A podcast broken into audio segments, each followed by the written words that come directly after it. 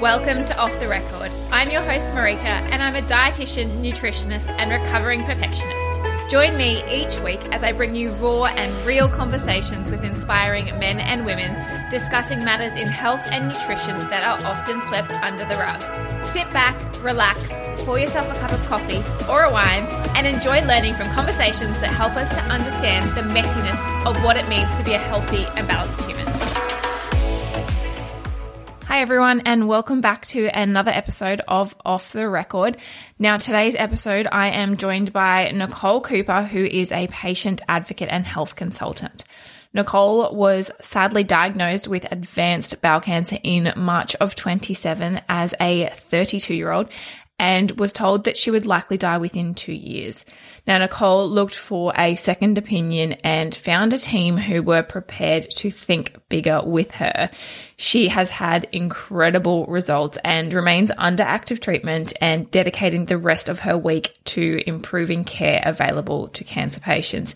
Nicole is so inspiring. And I walked away from this episode just thinking, wow, what a way to redefine health and to repurpose yourself in such a situation of adversity and crisis, I guess. Um, so I really hope you enjoy this episode as much as I did. Uh, let's get in. All righty. Welcome, Nicole, to the podcast.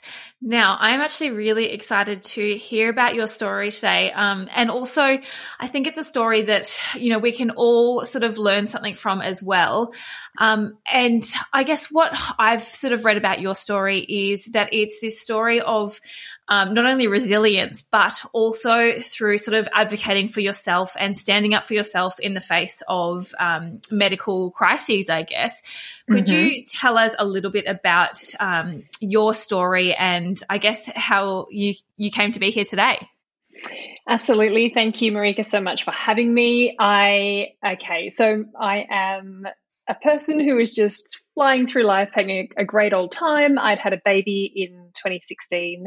Um, and he was beautiful and you know we were just starting a family i'm married um, and i'm sort of recovering from being a new mum and feeling really sort of tired and run down um, over an extended period of weeks and I talked to my family and my husband about this, and eventually I think, you know what, I need to go see a GP. Like I'm just not feeling good after giving mm-hmm. birth. Um, I went to see the GP, and the GP said to me, Look, to summarize, Nicole, you probably need to change your expectations as to what life is like when you're a new mum. So I was a really busy um, professional mum. I had a lot of opportunities. I did some flying back and forth across the country. I was working as a consultant, um, and I had a six month old baby. But I still I was starting to lose a bit of weight more, you know, probably um, aggressively than I had perhaps anticipated would happen. And a lot of people were saying to me, "My God, you look amazing. Your body has bounced back so quickly. Lucky you." And this like sort of voice in my head the whole time saying, I don't feel good. There is something that isn't good about my body at the moment. And when I had that response from the GP, I was like, right, okay. I felt quite ashamed, really, um, and a little bit guilty that I had been perhaps prioritizing myself and my career in, instead of my baby and, and that role as a new mum. So I went off with my tail between my legs for another couple of months. Um, and then went back to see my own GP, who wasn't there the first time, and said, "Look, I, I need help. I, am not functioning. I'm not, you know, I'm on, constantly exhausted. I'm, you know, my body is just like I'm dragging it from here to there." And he said, "Well, let's just start looking." So he commenced basically with with a whole kind of series of blood tests and stool samples and um, just introductory kind of scans, things like ultrasounds and those sorts of things, just to sort of see. By this stage, I was having a little bit of abdominal pain, a very you know small amount, so it was a logical place to start. Yeah, and with that abdominal pain, sorry, yeah. Sorry, just to interrupt. With that abdominal pain, like if you had to rate that on a scale of like one to ten, what would that have been at the time? Two. Yeah. Yeah. Like I guess it was a it, it wasn't a lot at all. It wasn't interrupting me in my day or anything like that. It was more that it was just it wasn't there mm. before, so it was something else to to talk yep. about, I guess. Um, so we found some some um, what looked like potentially lesions in my liver. Everyone at the time, so lesions, you know, like just kind of lumps in, on the ultrasound. Um, everyone at the time was very relaxed about that and said, it's okay, this kind of stuff happens in, in females who've been on birth control for a long period of time. Um, we're going to send you off for an MRI that will confirm that it's, you know, nothing scary and nobody used the, the C word at this point, mm. but everyone told me it was going to be fine. Um, and then I went for the MRI and was called by and were you worried at this point? Um, I was uh, probably less worried and more just really happy that someone was listening, to be honest, and that we were actually going through this process. I was like, okay, everyone's like, I trust the medical mm-hmm. professionals I'm meeting. They're all saying it's all, it's going to be fine, and this is kind of interesting. And I haven't had an MRI for a while, you know, like this is all very exciting and new. Um, so yeah, I wasn't really worried. I felt like I was being taken care of, really. Um, and finally, someone was listening, and, and maybe we were going to have an answer, and then I would feel better. Um, but the MRI showed that they were malignant lesions, cancerous lesions, and that this was cancer that had spread to my liver, which meant that I had a primary cancer somewhere else in my body. We didn't know where at that point. They thought almost sort of 80%, they said it was probably a bowel cancer, but it could have been a breast cancer as well. Um, so we had to do a colonoscopy to confirm that. And it was a bowel cancer, and I had stage four bowel cancer as you know a brand new mum with a with a baby boy. Yeah, and at the age of 32, is that right? That's right. Yeah. Yeah, which is obviously really young for bowel cancer because bowel cancer is one of those um, conditions or diseases that we sort of uh, almost sort of assume that it doesn't happen to young people, and it's almost something that you know we don't need to worry about. And being a dietitian that's worked with a lot of people with irritable bowel syndrome, it is something that I'm always very aware of because, you know, when people present with these symptoms, it's it's always the front of my mind to rule out anything more serious. And, you know, for obvious reasons, we want to rule out those more serious things. But um, like you've said, like, you know, when you're presenting to the doctor, particularly, you know, as a young, healthy person, it's it's almost feeling like that it, it's so low of a risk that it's even not a risk. Absolutely. Yeah.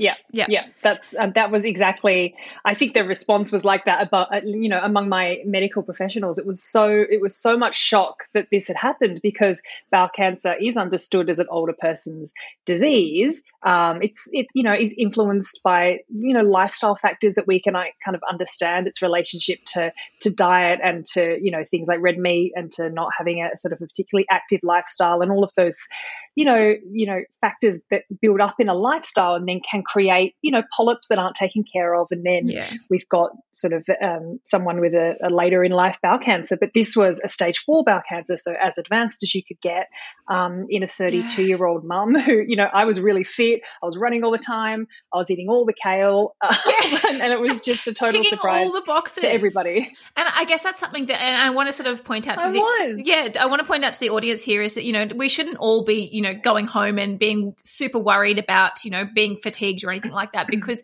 it is quite rare to um, to present with so few symptoms and to obviously have it at a young age. Um, but the statistics are, you know, that, that, one in ten Australians will be diagnosed with bowel cancer under the age of fifty. So it's not something that we want to completely, you know push off our radar altogether. But um, I, I, also want to be very mindful that, mm. you know, we don't want to freak everybody else out at home that, you know, just by having fatigue doesn't mean that you've got stage four uh, bowel cancer. Um, but what sort of, I guess, when you did find out this news, what um, direction did the, the, the doctors take then, and and how did you sort of feel receiving that information? Obviously, it was you know devastating. I assume. Yeah, it, it was the obviously the most heartbreaking thing that you can ever be told because I was sort of sat down um, with an oncologist. I had no idea what an oncologist was, um, a specialist cancer doctor who, you know, we ne- I'd never had any cancer in my family. I, I, we zero family history, you know, so I, I was very overwhelmed, but very um, perhaps I didn't even understand the sort of the tragedy of it when I first learned it because of my lack of cancer experience. Mm. And so sitting down with an oncologist who, you know, I said, well, what's you know, what's the prognosis for a disease like this? And she said, well, you know, everyone's different, but someone on a treatment like the one I'm about to put you on lives for somewhere between 18 months and two years. And that, like, for someone who's got a six month old baby, like, just couldn't, I couldn't even comprehend that. Um, and it was just the most heartbreaking scenario. I was there with my husband. We had both of our mums in the room, all four of us with the oncologist, because it was just so traumatizing. Um, yeah. and, you know, yes, a, a very, very sad thing. But what we kind of felt coming out of it was we need another opinion. That was just a natural kind of instinct for me. Um, I just felt like it was the right thing to do to to go and ask someone else completely different about about what they thought because you know I was I was basically told because there was so much cancer in my liver that would remain inoperable so even if we could you know had a response to chemotherapy and could cut out the primary bowel cancer we've got all this other cancer in other sites of my body and you just can't save a person who's that far down the track. So um, I went to get a second opinion. Um, and the second opinion, well, completely different team. Yeah. So I went to a new surgeon first just to get his perspective on my liver.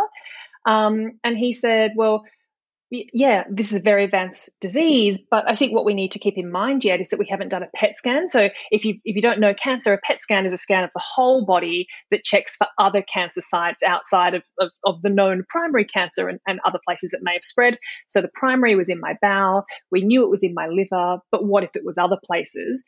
And the surgeon kind of said, we don't want to start treating you only to find that you then you have an amazing response, maybe in your liver and in that primary cancer. So then we start to think, well, maybe we could operate because in a solid state, you know, you know, a solid tumor, like a, we're not talking blood cancers here, we're talking about tumor cancers.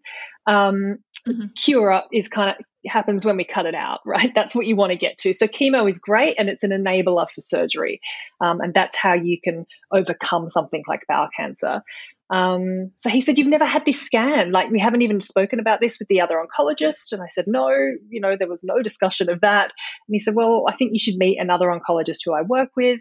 I think you should get this whole body scan. And, and he kind of recommended a couple of other things that I should do too, which was really flooring for me because I had just um, met a doctor who was, you know, very well respected um, team who had said, there's not really much that we can do here. And now I was meeting another team who was saying, well, yeah, it's a really, really bad situation, but A, we should try to treat it, and B, we should have all of the information we need before we start that treatment process so we actually know what we're dealing with. Mm. Wow. And so, how did you then feel walking out of that second meeting? very uplifted really. Um, you know it, it, was from that point really that i was like i'm, I'm going to be fine you know? Like they sort of talked about this kind of 1% chance really of having the kind of response. There was you know over 13 um, tumors or lesions in my liver. Like there was more cancer in my liver than there was good liver. Um, and i was starting to really get some symptoms of of being on an approach to liver failure you know like it was a really really bad spot to be in. But once someone said to me we're going to try and it's going to be horrific in terms of treatment it's going to be really hard work and it's unlikely to work but we're going to try. Um, that just changed it for me. Like i just was suddenly like okay fine let's do it. Let, this is now what I'm going to do. This is ev- this is everything. This is my focus. I've got a six month old baby or eight month old baby, sorry, at that time. Um, and and I'm doing this for him, and I'm doing this for my husband, and this is my job now, and this is what I'll do. And I just, uh, I guess, applied the same tenacity and and the sort of achievement orientation that I have from my career and everything that I've done, and just went, this is what I'm doing now, and, and then I became a full time cancer patient. Uh, I, I, kind of love your approach. To, I'm a perfectionist at heart, and that sort of like would be, I assume, my yeah. approach to it as well. I was like, you know what, this is it. This is my thing. This is what I need to do, and this is how I'm going to do it. Um, but no, I, I, really appreciate what you said. How that when you got that sort of glimmer of hope, almost, and and as you said, it was sort of like a one percent glimmer of hope. It wasn't something that you know a lot of people would actually even appreciate as a glimmer of hope. But that small amount was enough to then completely flip your mindset mindset, sorry, around what the next few months, the next few years potentially is going to look like. And, you know, somebody who is, um, knows obviously a lot about, you know, nutrition and health and everything. And the power of mm-hmm. the mind as well is just phenomenal. So I, I also wonder what sort of effect then that actually does have on your prognosis as well. Just being able to have the belief that, you know, somebody else who actually knows what they're talking about and everything, you know, they're an oncologist, they've part of a surgical team as well. Mm-hmm. Having that belief both in yourself and from somebody else uh, actually has on your prognosis and um, yeah, your I guess progression through the entire treatment. And obviously, it's not going to make you know mm. the treatment easier. It's going through chemotherapy, as you will know better than anyone else, is not a fun time. Um, but yeah. having that just glimmer of hope is just, I think that's just so powerful. What you said is it, it's, it's just that smaller thing that if we could get obviously you know that we need to balance up in the medical system the being realistic and providing hope mm-hmm. and i think that you've sort of shown yep. two perspectives there um, I guess I'd love to hear your opinion on obviously people, you know, doctors do need to be realistic when it comes to the outcomes that they're expecting. What would your opinion yep. be on how could somebody, like, how could a doctor balance that realism with the optimism so that it gave you obviously a realistic overview of what might happen, but also still give you that optimism? Mm-hmm. This is such an interesting question, particularly in, in cancer care, right? And we've got, you know, a bajillion diseases that we could talk about, but my expert knowledge is in cancer. And, and I think when you're not inside cancer, you understand cancer as a, a disease. And actually, it's not. It's so many diseases, it's hundreds of diseases. And it's not just lung and bowel and, you know, prostate or brain cancer, but it's within those categories so many different diseases. And, you know, I have a bowel cancer that's treated a certain way, but the next person along could have a bowel cancer that's treated in a completely different way, not just because of its, you know, advancing nature in my body, but because of my genetic makeup and the things that are going to make this cancer susceptible to, to chemotherapy treatment or other immunotherapy treatments or whatever else is out there. So I think that because all of those things exist, it's almost like the initial diagnosis conversation that a medical practitioner has with a patient is almost too big to even start to comprehend the end date. Mm. You know, we need to start at the start. And the start is we need to do all the investigative work and we need to then know what sits in the control of the doctor and what sits in the control of the patient.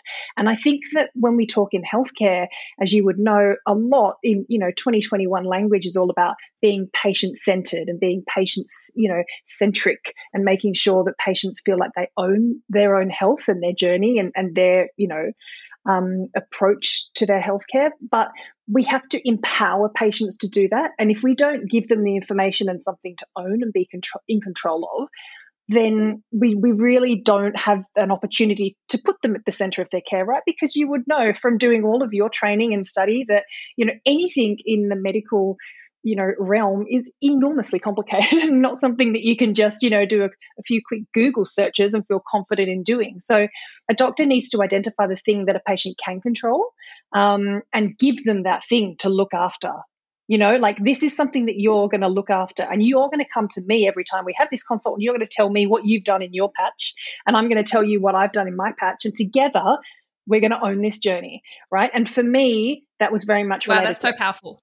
Yeah, I guess, you know, for me, it was related to exercise. So when I was prescribed chemotherapy, I was also told you need to exercise. The evidence around exercise is that the benefits are so compelling, they could be equal to or even better than some things on the PBS that we're pumping into your system, you know, better than these chemo drugs, better than these immunotherapy outcomes. The exercise can be so powerful in terms of what it does to um, to the cancer itself, what it does to, in terms of enabling your body to get back in the chemo chair. So that was my little project. Yeah. So that every day or every fortnight when I was back chatting to my oncologist, when I saw my surgeons who were keeping track on me to see whether I would be operable one day, um, I would report my exercise outcomes and my progress. And I was the fittest I had ever been in my life in the middle of my chemo wow. regime. Um, so that was awesome. You know, like it was mine. My whole family understood that that's what Nicole needs to do. She needs nutrition, she needs sleep, she needs rest, she needs mindfulness, and she needs to just get in the gym and work out. Um, and and yeah. so that's, I think that's how I think about that approach of being, yes, pragmatic with the realities of a stage four cancer, but like, any any kind of AI machine can pick that information up and tell you that. You know, what's what makes a doctor valuable is the fact that they're a human and they can build a human connection. Absolutely. Yeah, and, and that's what I am all about when it comes to health and nutrition yeah. is pulling out that human side of it yeah. and bringing that to the forefront.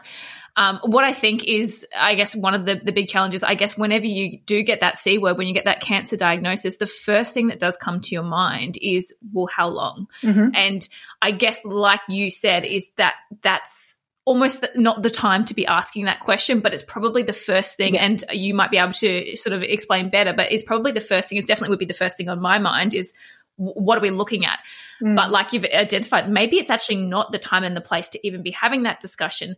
Yeah. But I guess you kind of want to walk away with an answer to that discussion from that initial set off as well. Yeah, absolutely. But I think that's because that's how we're taught to think about cancer, right? When we see cancer depicted on TV shows or in mm. movies, which is really the only time we want to talk about cancer when it's in some kind of non, some, like not in our life kind of fictional thing that's happening over there and isn't our experience. They talk about, well, how long do you have left? What's the prognosis of this disease? And and that's always a really sad thing. But but there's so many things that can influence the prognosis, and you can have an understanding of um, of what a treatment regime should look like, but how that impacts your own body and what you're able to do and how long you're able to stay in the chair. You know, so like we're talking now, I've just had my four year anniversary of my cancer diagnosis. So I'm four years clear, and right now I have. Congratulations. Thank you. I have no evidence of disease in my body at the moment. So I'm cancer free and alive four years later, and and I'm not dead 18 months into it. And if I had only thought about the fact that I was going to die 18 months from now, then then that might have just happened, right? Because as you say, the power of what happens in your head is so central. And I was just not having any bar of that. I was like, no, I'm going to be treated for this disease and I'm going to make myself last as, as long as possible in the same way that I, you know, just, I just had that approach to life, right? Yeah, and that's that's so inspiring. So you did have this approach to life prior to the cancer diagnosis as well. I think so. I just would call myself just a you know a glass half full person who just is very committed to the fact that I'm going to have you know a long life and um, and and long lasting relationships and and going to be a, you know I didn't become a mum to just kind of be around for for a couple of years you know like I want to I want to grow old with my husband and I want to be a mum and a grandma and all of those sorts of things you know and and so that once I was given the permission to continue to think that way about my cancer then I did yeah, and, and, that's such an incredible and powerful thing to, to do. Um, and you mentioned with your exercise that you were your fittest during chemotherapy, which is a, a feat in itself because I've worked on chemotherapy wards as a dietitian before, and um, it, it's not it's not yeah. easy on the system. So for those who have uh, sort of not known anyone who's gone through chemotherapy or cancer treatment, um, it's a, it's a brutal thing, and like nausea is not even the word to explain it. It's just it's awful. Um, how did you manage to yeah. get up and exercise? What did that look like? And would you do you have any words for anyone who might be going through something similar to sort of help um, help them along this journey? Sure. Yeah. So for me, I um, was very um, realistic with the fact that like I, I, need I need help. Right. I'm not just going to be able to just go out and do this. I was, you know, I'd had a had a baby, so I was dealing with like the fallout of that pelvic floor issues and all sorts of you know like recovery from an episiotomy. And and so I needed to make sure I was being really careful in the way that I was that my body was you know recovering and and then kind of moving through exercise. So I went to see an exercise physiologist. And um, I think I would just that would be my number one recommendation to anyone who's got any kind of medical um, consideration, whether it's chronic disease, whether it's just, you know, a bit of a, a bad knee, um, whatever it is, you go to the professional, right? Um, and, and that's, that's why these people exist and they're specialists in their field. And I went to go see an exercise physiologist and, um, and got some really specific advice. And, and that, of course, became really important to me as we went on because I've had so much surgery. Like we've just cut every opportunity we've had. We have sliced and diced me, Marika. um, um, and of course, every time that happens, you know, like your core, like I've had two massive abdominal surgeries on my liver. I've had a bowel surgery. I've had six lung resections and then two other thoracic um, surgeries. So in my chest wall, I've taken out a rib. Um, so every time you do that to your body, you're changing the stability completely. And so you need to work with a professional to get you.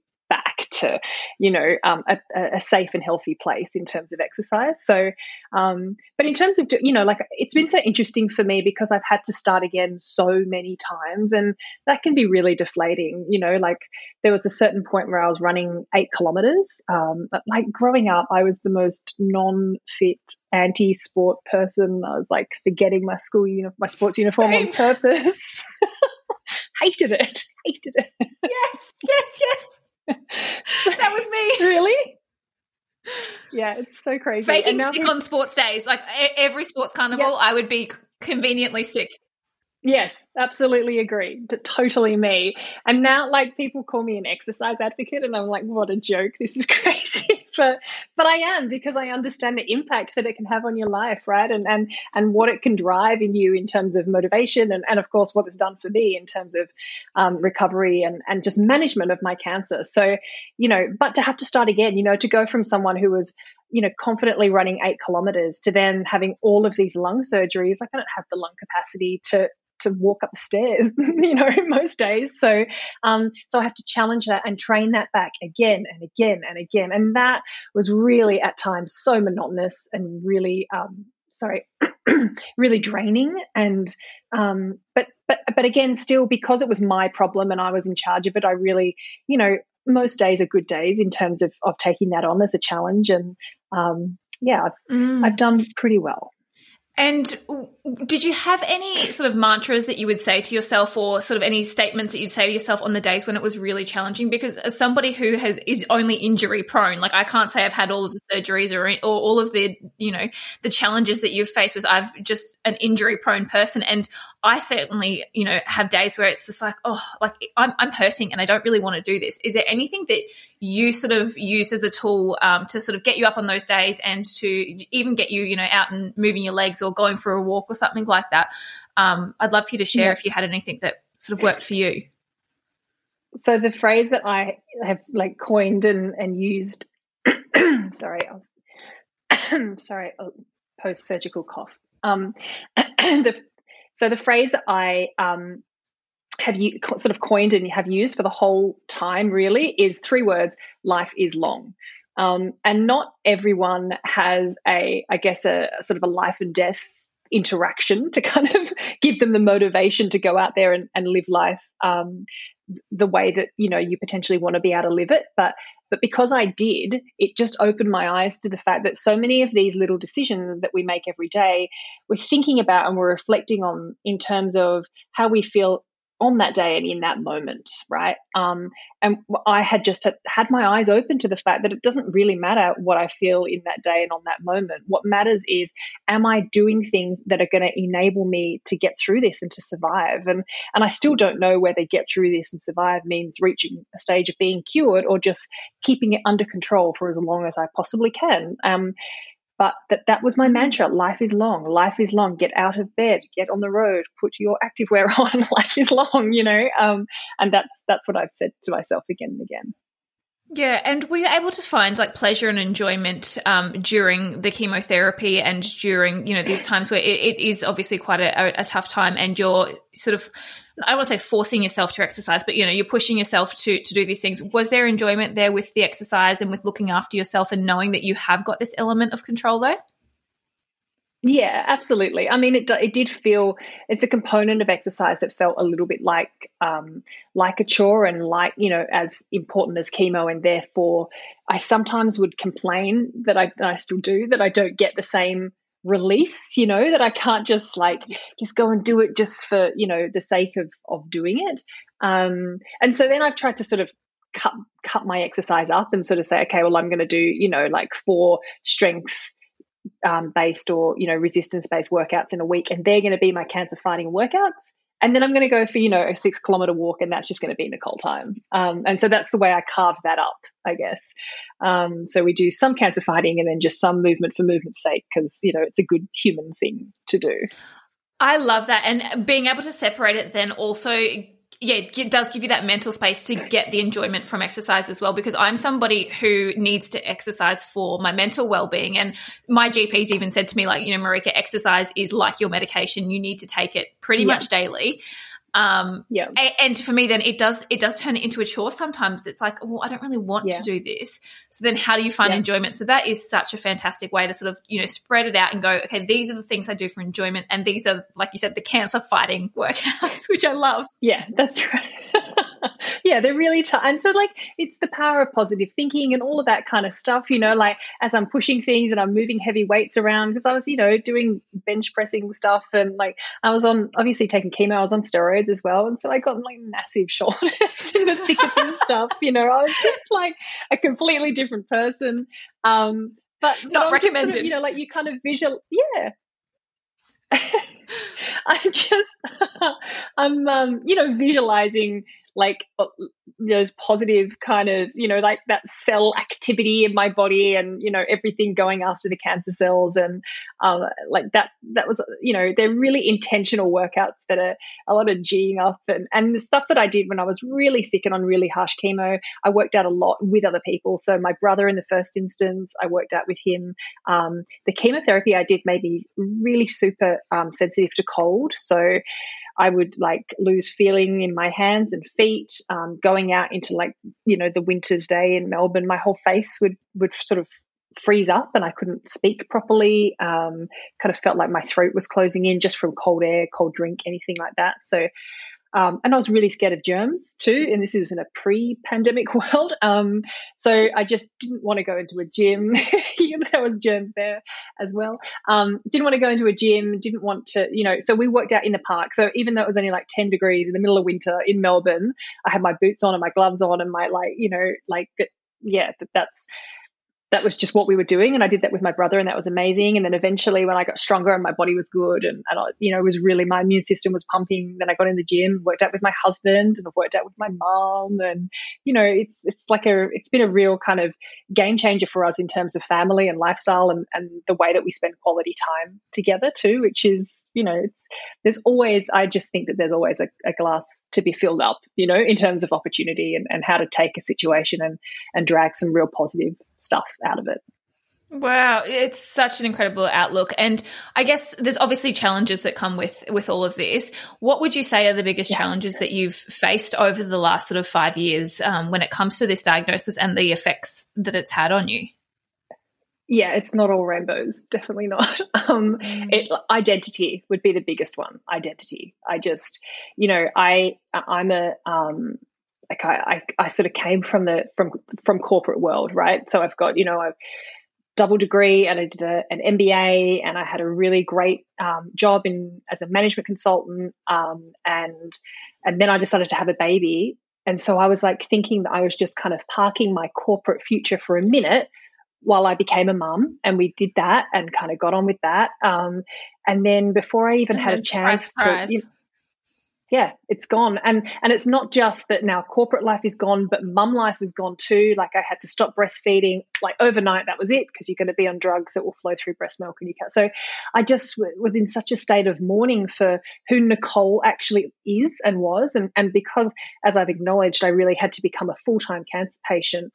Being that person now, four years down the track, is um, you know, yes, I'm very motivated and driven, but but I see other people just doing normal life stuff, uh, and I'm like, I, I want to be that person, you know, like I want to have a, a career achievement, or I want to have a second baby, or I want to have, you know, whatever the case may be, and so that sense of identity and just knowing who I am and what I'm doing, um, and why I exist, and and what I'm fighting for sometimes, although you know of course, I'm fighting for for Josh, my son, and um and my and Tim, my husband, and, and my family. But but sometimes you really, you know, in the low points, and there's plenty of low points, you just get really, you know, like all of the hospital admissions, um, you know, countless nights in hospital by myself, particularly during COVID. You know, there's just so much alone time, and you just sit there thinking, I'm so sick and I'm just the you know all the treatments give you so many complications and then you're in you're in hospital because you've got you know colitis or you're in hospital because you've got pneumonia or you've got you know they're not even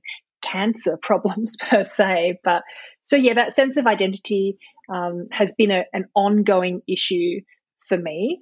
Um, and is really what kind of motivated me to to write about my stuff sort of originally and then to start live it living it more publicly on, on Instagram and really living the patient experience and, and what it is. Um, and then also kind of looking at okay, well, how can I once I was ready to start working again, I basically said I'm going back to work and I'm going to do consulting, but only in health, um, and and just change the game really in terms of the way that we think about patient centered care and what that actually is, um, and then also just advocate for patients and just have more conversations about this stuff, about cancer, about you know just normalizing less about looking for symptoms and more about acknowledging that, um, you know, by the age of 85, one in two Australians are going to have a cancer diagnosis that they're facing. So this is something that we have to be talking about. It's not something that we can just sort of put off down the track.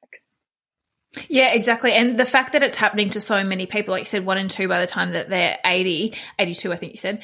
Um, and it's like we've even we've both said during this conversation the c word like it's a it's a word that's in itself like is almost like a taboo word to talk about because it's it's such Completely. a scary thing for so many people and i mean again one of the purposes of this podcast is having these conversations about you know these topics that people don't want to talk about but it's so important mm-hmm. that we do because if we're not talking about them then what we're doing is we're inadvertently putting shame on the people who are going through them because they feel they can't talk yeah. about them yeah, I could not agree more. And this is something that I'm very passionate about at the moment is this idea of guilt and shame attached to a cancer diagnosis.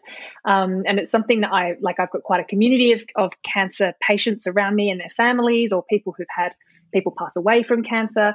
And they say that the, the guilt and the finger pointing around, well, what is it that you ate? Or how much stress did you have in your life? Or so you had lung cancer you were obviously a smoker or you know and it, it's so unfair right? And you know we spoke the, earlier in this conversation about the fact that we don't want everyone panicking about you know having bowel cancer because they're a little bit sleepy. But equally we need to understand that you know those risk factors around lifestyle exist because by the time we get to later in life, we can start to see those patterns and understand that if you've lived a lifetime of smoking or lived a lifetime of processed meat or lived a lifetime of sedentary lifestyle, you're just at a higher risk for things. But so many people, young people, are being diagnosed with bowel cancer at the moment.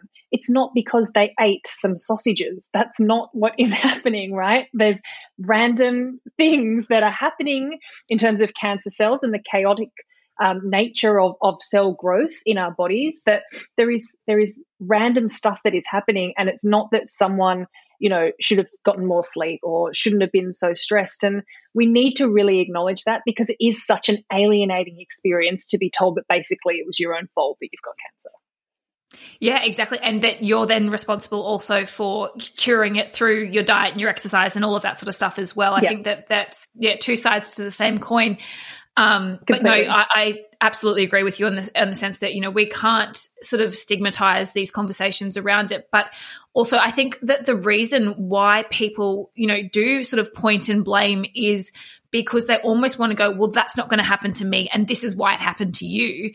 So by pointing yes. and blame, they're almost sort of they feel like they're protecting themselves from this happening to them yes. because well I eat kale and therefore you obviously yep. didn't or you know you smoke and I didn't so therefore that's why you got it. Yep. Um, so yeah, I think yep. it's important that we do you know speak about this and go it, it's not protecting you from saying that and it's actually harming that other person.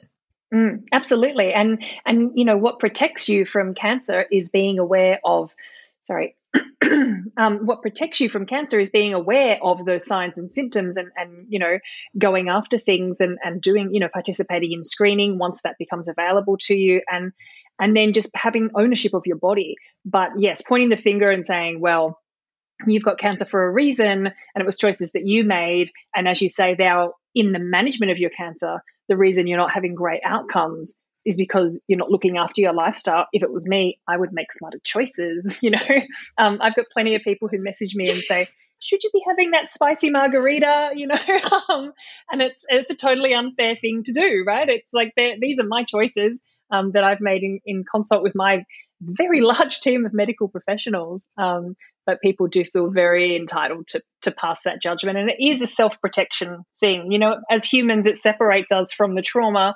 um, and, and I understand that, but it's but it doesn't help anyone. Yeah, no, it, it, doesn't at all. And like you said about having the spicy, I mean, I'm, i love spicy margaritas, so you've convinced me there. but um, on, on, that note, is that is something that I hear a lot of from people is that, oh, well, you know, can I have a little bit of chocolate? You know, isn't the sugar going to feed the cancer, or you know, is the alcohol going to? Yeah, I'm glad you rolled your eyes at that. um, but it's it's putting so much fear, and it's like, well anybody needs to live their life. And if having a spicy margarita is living your life, and if having chocolate is living your life, the effect that it's going to have on, you know, your pr- treatment progression and those sorts of things is so minuscule if it's going to have anything at all.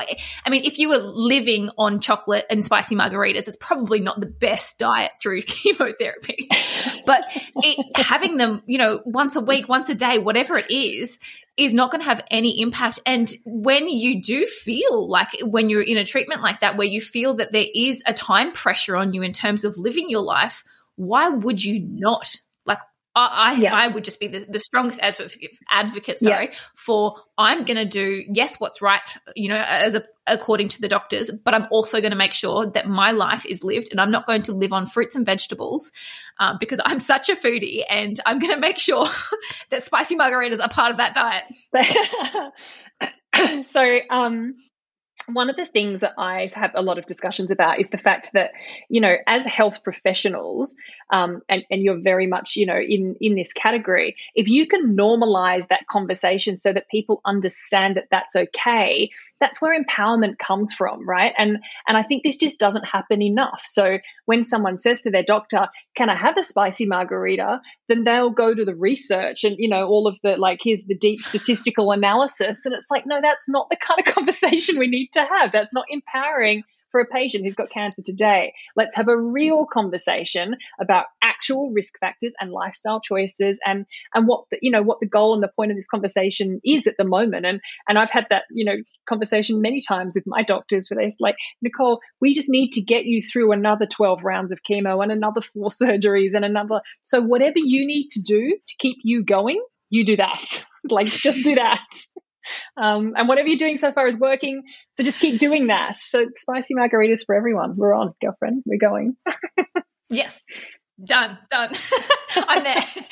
Um, no, that's incredible. And I, I think the same could be said again, like you've obviously been incredibly motivated with exercise throughout this, this treatment. And, you know, the same could be said with people that they really do feel like they're forcing themselves to exercise. And like, like we said, it is something that's important and an element of your control within the treatment.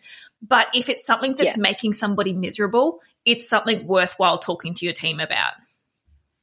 Yeah, that's right. That's right. I just feel like, you know, any aspect of what you're trying to do in your you know life is, is just down to your own control. And i think you know when we turn this whole experience into a medical experience that has you know some um, diagnostic sort of tools that are happening over here with scans and biopsies and colonoscopies and whatever and then we're sitting down and we've got a prognosis and then we've got a treatment and then we've got a recovery like that's not what health is actually like. That's not what it is like. It's just life.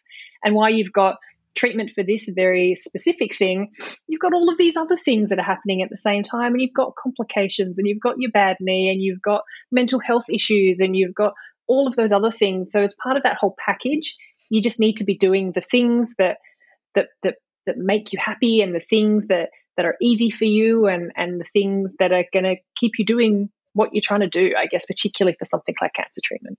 Yeah, you are speaking my language. That is my definition of health. On that note, how would you define health now and what does health look like now compared to maybe what it looked like for you a few years ago compared to maybe five to 10 years ago? Mm-hmm. So I am very conscious now of this idea of chronic disease and just how many chronic diseases are occurring in particularly in Australia, you know, in our population. So there is a version of health that can still be burdened by disease. Um, and and sometimes disease is is just a reality of of life. And i think as we're going through life and and we've got more and more tools to find disease and to find problems and issues in our bodies then we need to get comfortable with the fact that health just isn't like a perfect score of healthy body and and no associated problems. You know i think health is just finding a way through you and what you're encountering just to be your best version of yourself um, with whatever it is that you have. Oh, to me, that is what health is. Yeah, I, I just, you know, I, I've got a whole bunch of issues at the moment that I'm trying to deal with. And hopefully I live to, you know, be 60 or 70 or 80. By the time I get there, I'm going to have so many complex issues to deal with as a product of everything that I've done here. And I'll just do that in, in the best way that I can, you know, in the, in the way that makes me feel my most best self, you know, and that's what healthy is. And, um, and I do feel like you can be healthy with a really acute disease, with something as, as nasty as stage four cancer, because I demonstrated that I could be certainly. Um, but you can be healthy with a chronic disease if you found a way to make it work for you to use diet and exercise and mindfulness and all of the things that we typically associate with health. You can still have all of those things and have a body that is just a little bit disagreeable, and maybe you're having to fight it a little bit more than the person next to you. But that doesn't make you unhealthy. It just means that you just have to perhaps work a little bit harder for it. Yeah, and the way that I sort of see that is that health is about the things that you are doing rather than the outcome that you're achieving from those things, or like the body, the actual health status, or you know the uh, disease free, yes. disease freeness. I don't think that's the word, but the ability to be free. Yeah. No, yeah, we'll go with it. Go with it. Um, yeah, the ability to be free of yeah. complications. That's not your definition of health. The way that I see it is very much that health is mm-hmm. what are you doing today? What are you doing tomorrow? What are you doing the next day? Yeah. That are moving you in a direction of health as opposed to your status. Yes, but but the problem is, right, is that the health system doesn't think about health that way. Unfortunately, yes. Right. So so you would know this, and yes, and so a lot of a lot of um, your listeners may or may not know this, but the way that the health system thinks about health is that like you're either at zero being dead or one being perfectly healthy or somewhere between there, right? Um, and and that's not helpful in terms of you know trying to empower people in their health. And and it's not helpful to characterize someone who's got you know a lot of complications and and arguably a different quality of life in terms of the work that they have to put in and the resources they may need to draw on in order to be healthy but it doesn't make their lives less, life less valuable. Um, and I think that our health system is set up in a way that interprets a life that isn't ostensibly from the outside, you know, perfectly healthy because it doesn't have a formal diagno- diagnosis attached to it. You know that that's that a healthy life is a one without a, a diagnosis. And once you've got a diagnosis, well, you've no longer got a healthy life, and that's that's not, you know, in terms of our health system and the way that it needs to help and, and, pivot and change to our you know our population and the disease that we have in that population that's you know that change is, has got to happen I agree. And I think that the other thing that the word that sort of came up to my mind as you were saying that is that once you get that diagnosis, you almost feel like you're a burden then on the health system rather than being like, you know, part of the system that should actually be helping you. And, and again, like there is a lot of elements of the system that are helping people, but there are obviously a lot of elements that do need work as well. Um, and that sense of being a burden, I think, is one that would resonate with many people who have come across either a chronic or acute diagnosis.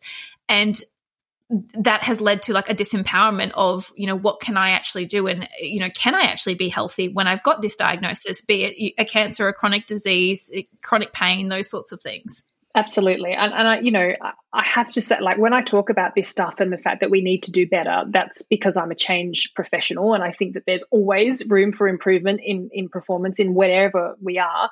And like, no one has benefited, I don't think, more in Australia than, um, than me from, from, you know, our healthcare system and, and what it is that, um, we're able to do for people in this country who have got a disease like cancer. Like it's just been exceptional. And I compare my experience to anywhere overseas that you care to mention, and I would have been dead by now. And that's just the reality, right? That's just the reality. And I've seen so many people pass away and get to sort of treatment junctions where decision A has been made for me and it's been life extending, and decision B has been made for them. And, and that this is, you know, it's a different decision. And it's really sad. Um, and so we're exceptionally lucky here. But I think what makes this a really great place to live is that that we we continue to think about how we can continue to be lucky and how we can continue to do better for, for all of us. And um, and we know that there's big problems with access to healthcare and it's not equal across society. And we've got to think about all of those issues as well and how to how to do better at that Yeah, absolutely agree with you on that. And how are you, I guess, uh, mindful of time, going to wrap up soon, but how are you now sort of using your, um, your story and your purpose and your passion to be able to contribute to that? Because I know that's something that, yeah, you are very passionate about. Um, so what does, what does that look like for you these days? So, a couple of different things. So, I decided I wanted to do work very much in this area. So I've set up my own consulting business at the moment where I, you know, I'm actually working with some of the doctors who are actually in my treating team um, about how we basically grow that care model and have more influence over what's happening, which is you know, taken me into partnerships with hospitals and all sorts of amazing um, pilot programs that we've done, and just you know, game changing things that have just been amazing to be a part of, and um, you know, life changing for for for patients and participants, which is just so you know meaningful to me. And then um, living my experience very publicly on um, on Instagram has led to a whole bunch of networks, and and I've got two people um, who you know have come to me and said explicitly that they are alive and they went and got tested for um, bowel cancer related issues because of me. And they found it and they've had treatment because of me. And two people have said that to me um, directly and said, you know, I, am alive or my husband or my partner is alive because of you. And that is just the most, once you've had that, you know, doctors get this stuff every day, right? When you have that impact on people. But once you've had that impact on people, there is nothing that will ever stop me from from sharing my story publicly and and demanding that we do things better, that we check things earlier, that we lower screening ages, that we, you know, do all of that stuff. And um, so that advocacy piece I'm doing more and more and more of now because I'm better and better. Um, when you're in the thick of treatment, as you would know, you don't really have a lot of scope to, to use your platform or to, to build a platform. But but I'm really trying to do that. I think that you know I just want to I want to have a conversation about patient experience, but because of my background is all about managing change and how do we do better with just the resources that we've got, you know, just by having better communication, better conversations, you know, um, better direction um, of, of, resources towards priority, then that's I guess that's my my little niche of a platform and and I just want to just have more and more of those conversations. That's so incredible Nicole you are so inspiring. I feel like I'm walking away from this conversation so uplifted and you know it's Thank it's a conversation you. that like we've just said is is a difficult conversation for many people to have and you know a lot of people would walk away from a conversation like this you know feeling like it was a challenging one but I think your approach to you know your care and the change that you want to make in this in this environment in this world is just so so inspiring. And i think anyone can sort of take away these like nuggets of um, wisdom that you have and your approach to life and that glass half full approach that you have is just so incredible.